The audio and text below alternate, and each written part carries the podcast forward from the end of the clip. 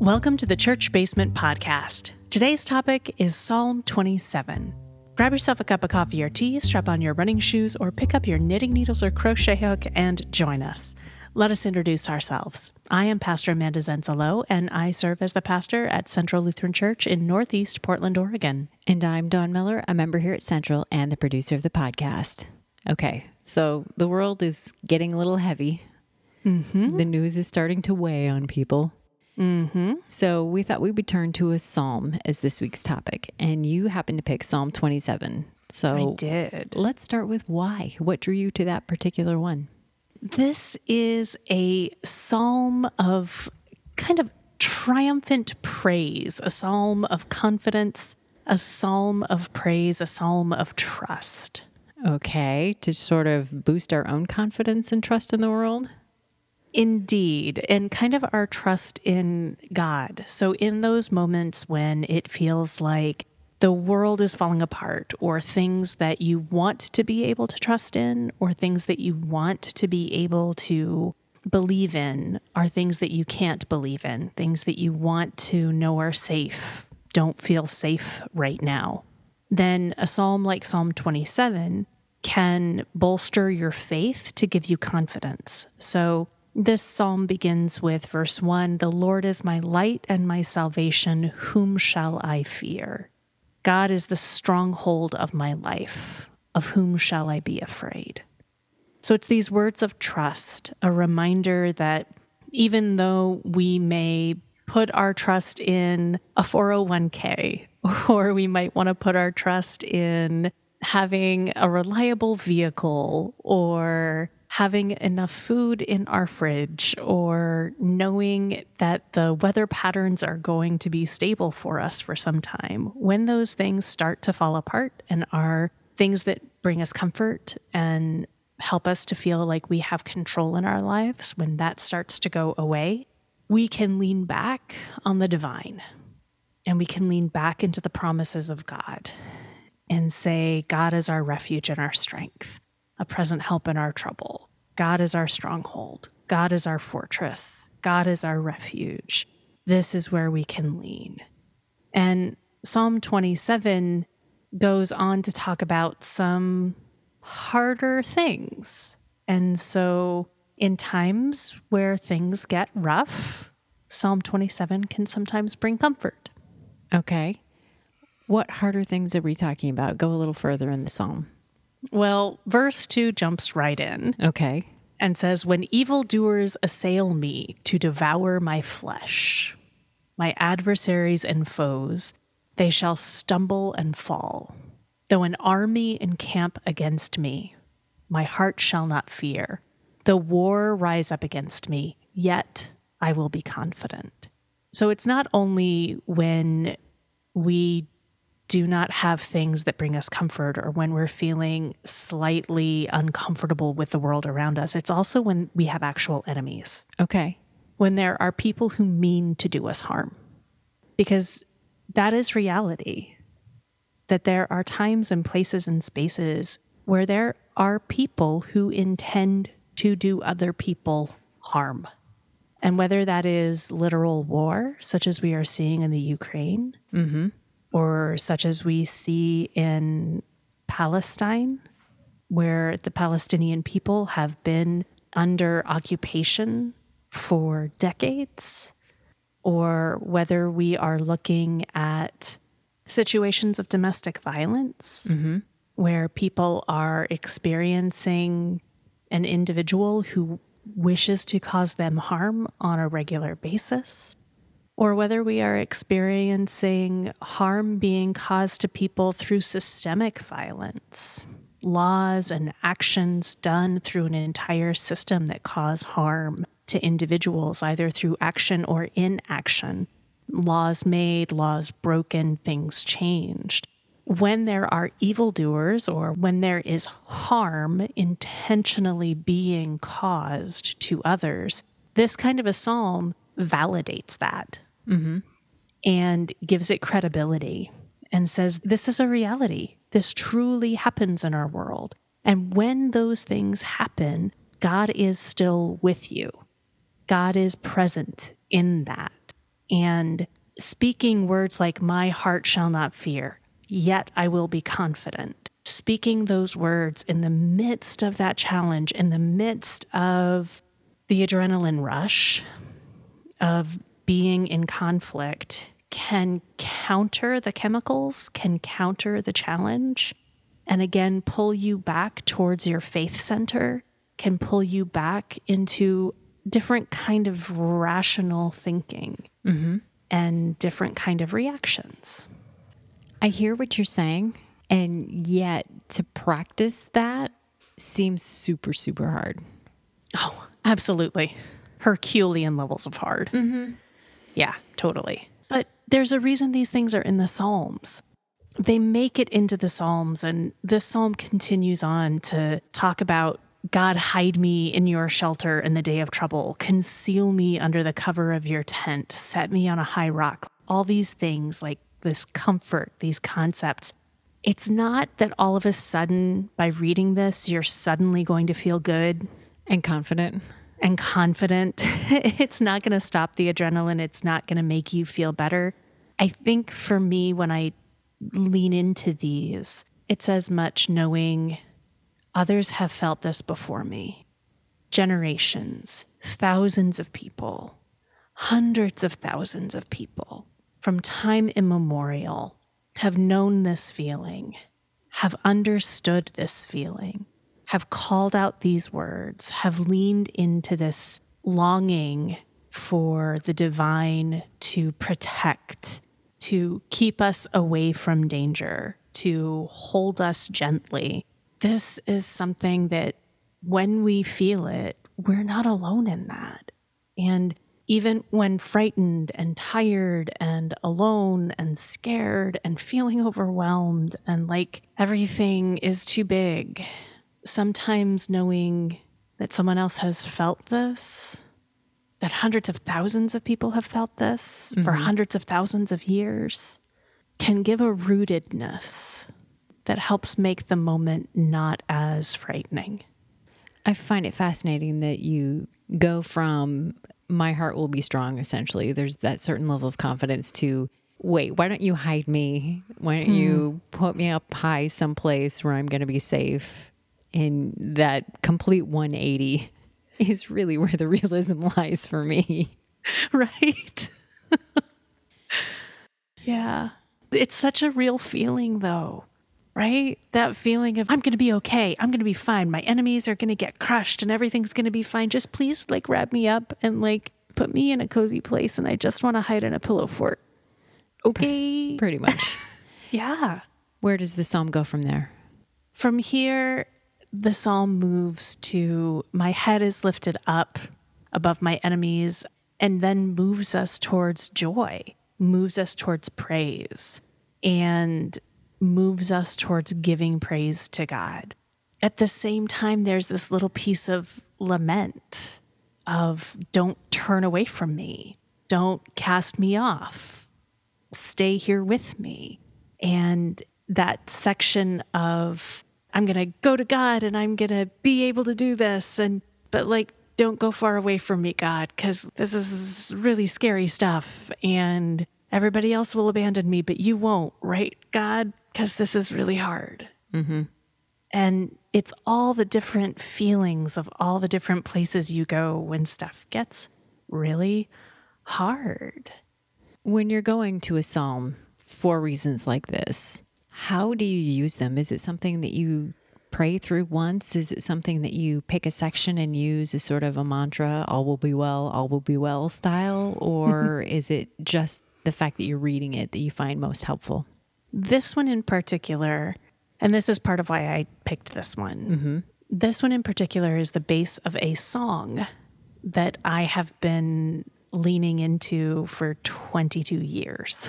Now, to be fair, the Psalms are songs, right? Correct. Originally.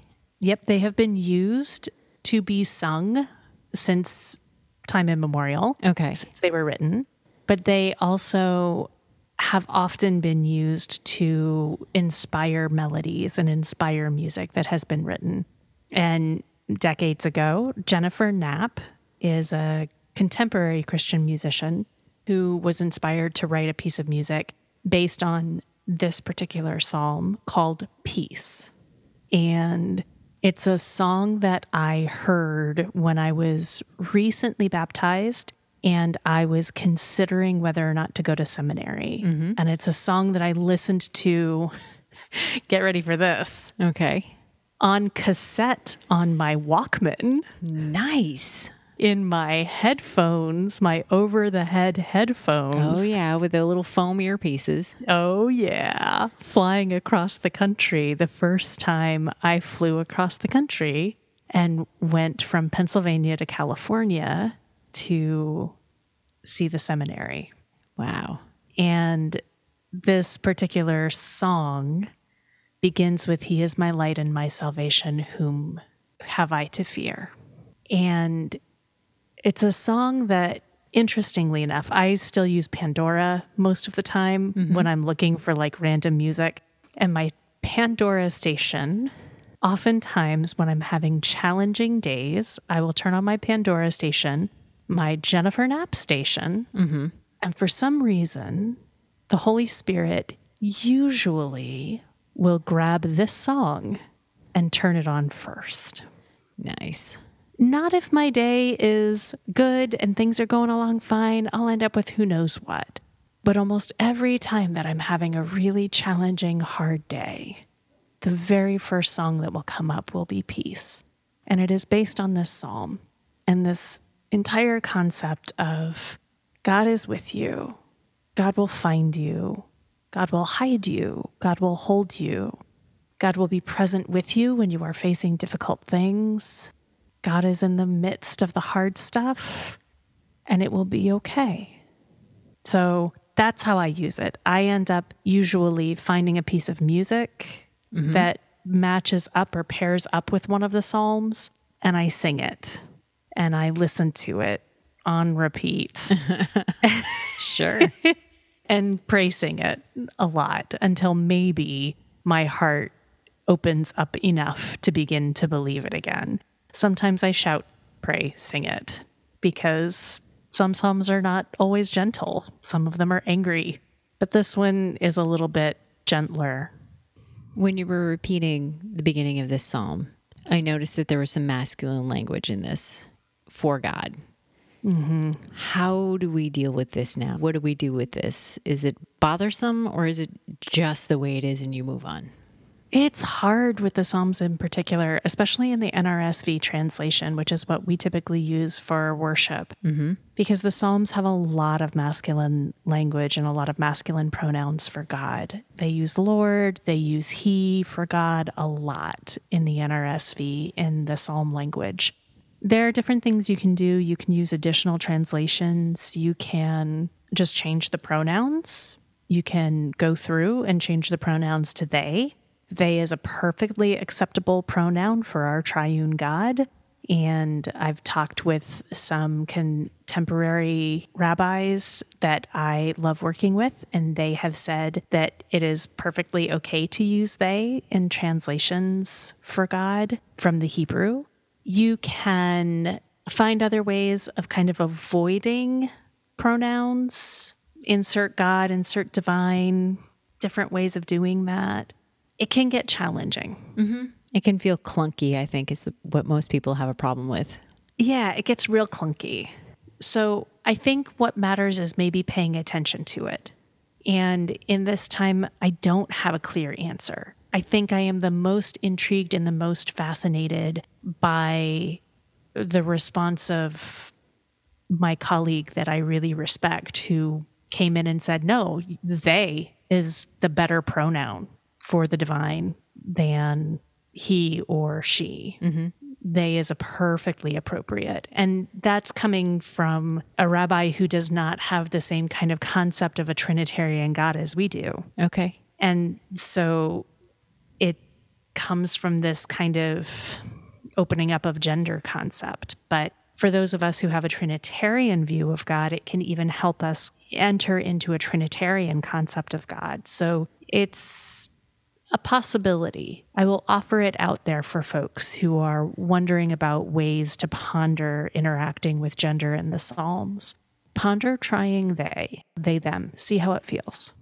Are there certain translations of the Psalms that you prefer that tend to do that better?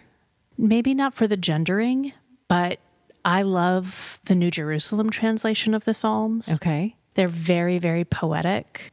There are also just some gorgeous translations of Psalms out there that are not word for word. They lean into the poetry. They lean into the sense of it because the Psalms themselves are written in Hebrew. Mm-hmm. And Hebrew is a vast and rich language that most of us don't speak very fluently. Yeah. And it's so metaphorical and it's so rich in its meaning that truly you can open it up and let it breathe. And especially because the Psalms are poetry. Mm-hmm. There's really opportunity to let the Psalms open and breathe in a lot of different ways. So it's not bad to explore the different translations that are out there, trying to find ways and making certain that they are respectful to the Hebrew is important. So you're not wanting something that's going to Christianize the Hebrew so much, or if you do, making certain that you are aware of that choice. Mm-hmm. So you are at least aware of that bias. Okay, have we gotten to the ending of this psalm? Well, the ending of this psalm is interesting. Okay. The ending of this is how many psalms of trust end, and that is with a statement of faith. And it ends with verse thirteen and fourteen. I believe that I shall see the goodness of the Lord in the land of the living. This statement of faith, something that I believe. And then verse fourteen, and this is one that people may recognize from Taizé music. It's a beautiful piece that we use sometimes, especially in Advent. Mm-hmm. Wait for the Lord, be strong, and let your heart take courage. Wait for the Lord. So in Advent, we will often sing, wait for the Lord, mm-hmm. be strong, take heart. This is where that is from. It is from verse fourteen of Psalm twenty-seven. But waiting for the Lord. Waiting is hard. It's very hard. Uh-huh. Especially in times when you're kind of peeved. uh-huh. And you're kind of sick of waiting because stuff's gotten bad and there are evildoers around and it's hard to wait. Does that mean you just cycle back to the beginning? That is one way to do it, yes. Okay. Yeah. Okay, that's going to bring me to my last question. You have mentioned two pieces of music that have come out of this particular psalm. Mm-hmm. I'm going to guess that the Jennifer Knapp song is your favorite, but is there one that you favor more than the other? It's a great question and hard to answer because Wait for the Lord is really lovely. Okay, here's how I'm going to answer this. Okay. In community, Wait for the Lord is my favorite. You're going to pick them both, aren't you? I am. Okay. In community, Wait for the Lord is my favorite because of the harmonies and because for some reason there is something about that sense. Maybe it's because waiting is easier to do together. Mm-hmm. And I don't know.